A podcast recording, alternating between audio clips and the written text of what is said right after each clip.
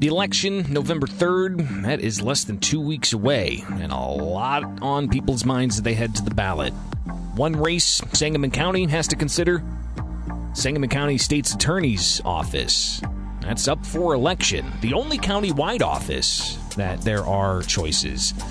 And joining us right now is the incumbent, State's Attorney Dan Wright. Uh, this is the WMAY Morning News Feed. I'm Greg Bishop and Chris Murphy in the newsroom. Dan, thanks for taking time with us this morning. How are you? Good. Good morning, Greg and Chris. Thanks for the opportunity. Hey, good morning, to Dan. with you. Absolutely. So, um, I wanted to start off with kind of uh, you know the general question on what exactly a state's attorney does.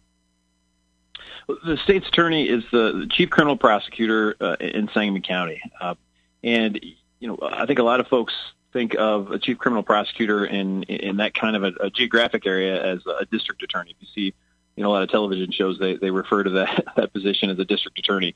Uh, the position of state's attorney is, is the same as a district attorney that uh, you might hear about in, in other uh, states.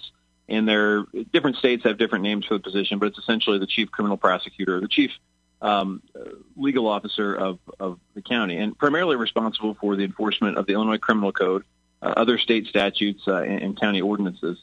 It's my duty as state's attorney not not only to obtain convictions, but to generally do justice. And as state's attorney, I've been committed and will continue to be committed to, to, to fight alongside law enforcement to make sure those people who commit crimes in our community are, are held accountable, but always being mindful that it is absolutely uh, imperative to our society that uh, everyone is treated equally uh, in the eyes of the law based upon the specific circumstances uh, that are that are before the court. Um, put simply, my job is to do everything within my power to keep our community safe, uh, continue to stand up for victims, and uh, respect the constitutional rights of, of, all that are involved in our justice system. The uh, state attorney's office also represents other county departments and elected officials in any civil matter relating to the county, for example, uh, contracts, zoning issues, uh, and regulatory compliance.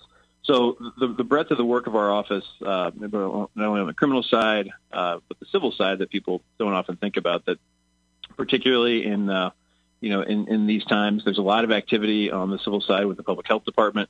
Um, and we, of course, always have a constant flow of uh, procurement issues to, to uh, assist other county officials with uh, navigating those contractual issues and regulatory compliance.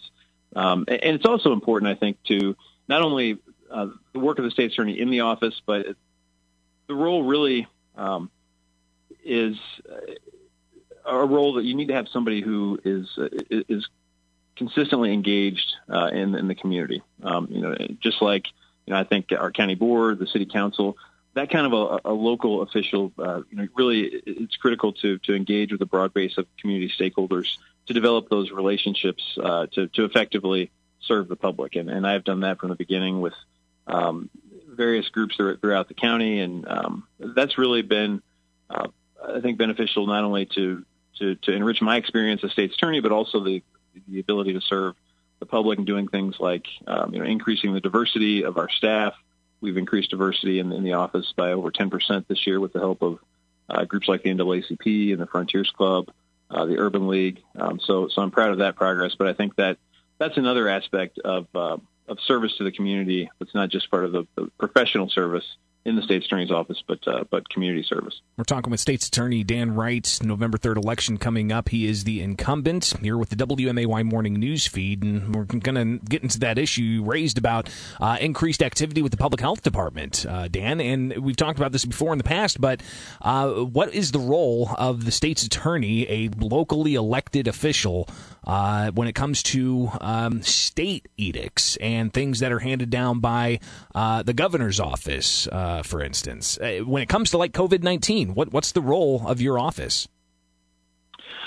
Well, that's uh, that's been uh, we've seen become kind of a complicated um, landscape in terms of enforcement and the various um, you know executive orders, emergency rules, local ordinances.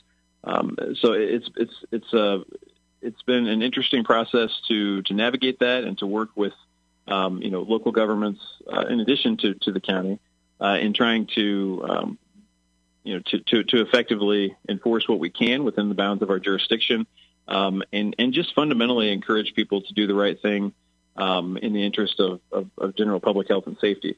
But my role as state's attorney is to enforce uh, state law uh, and county ordinance. And so, if it's the you know we may be the criminal code or the Public Health Act, um, those are those are laws that I, as state's attorney, uh, have sworn to enforce, and I've done that and will continue to do that, as well as county ordinances. So. Um, to the extent that there is overlap between, let's say, uh, an executive order from the governor, for example, um, and um, a set of circumstances that would implicate an offense under the criminal code. My role would be to um, review a set of circumstances to determine whether a criminal offense uh, has has occurred and, and charge that as appropriate if there's evidence to prove it beyond a reasonable doubt. Um, or if there's, uh, for example, under the Public Health Act, our public health department has the ability to uh, quarantine an individual, to isolate them, uh, or to close premises based upon a specific um, evidentiary standard of clear and convincing evidence uh, under the Public Health Act. So very fact-specific set of, of, restrictions that don't that are separate and apart from uh, an executive order, but may have some overlap in terms of uh, a set of circumstances that, that they may apply to. So we also enforce uh, the the Sangamon County Code of Ordinances, which has had some um, um, impact uh, in the the COVID nineteen pandemic in respect to um, updated standards that our public health department has adopted with, uh, you know, in consultation with you know, the expert uh, team of epidemiologists that are uh, part of the advisory group to, to our public health department. Um, and the public health department, in fact, issued a number of, of citations for violation of, uh, of, of those requirements, and those have, have been processed through the system. And as you know, Greg, the um, the governor proposed and JCAR uh, approved back in in August um, a an emergency rule under the Public Health Act. So it's an emergency rule uh, that is enforceable under the pre-existing provisions of statute, the, the, the Public Health Act. So Section 8.1 of the Public Health Act says that it is a Class A misdemeanor if you violate a rule or regulation uh, of the Department of Public Health, the Illinois Department of Public Health.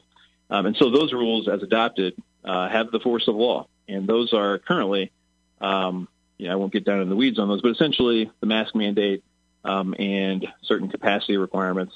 You know, 50 people, I think, uh, in an establishment or 50% of the capacity. Um, and there are some, some other requirements. Now, there's a very elaborate set of uh, voluntary compliance procedures that uh, a health department or law enforcement is supposed to undertake before they cite a business with a Class A misdemeanor. And there are very specific exceptions um, in that rule that it's not to be enforced against an individual, you know, whether that be an individual patron or you know a sole proprietor of, of a business. And Dan, Dan we're, we're, running out of time here. Uh, we can get into the, the weeds on that uh, some other time. But uh, one other question I do have, and if you could keep this short and concise, one issue that's been brought up at the state house is to give uh, local states attorneys more power to investigate and possibly get warrants for public corruption cases. Is that something you would support? Well, I, I uh, certainly support. Um, you know, the ability to enforce the law, obviously. Um, and I'm going to do that no matter what legislation comes out of the state house. Um, and we review whether it's uh, you know official misconduct or uh, you know or a violent crime. We review every investigation you know with the same uh, level of, of, of diligence um, that uh, that we would any other. And I would certainly do that in respect to any additional um, role that I'm uh, assigned by the by the legislature. We as state's attorneys across the state, you know, we swear to uphold the Constitution and, and the laws that are passed by the legislature. Um, and, and, I certainly look forward to, to any um, additional uh, ability to um, to protect the public um, and um, the efficient administration of the, the, duties of government officials. Sangamon County State's Attorney Dan Wright, the incumbent on the November 3rd ballot. Thank you so much for taking time with us this morning. Of course. Thank you.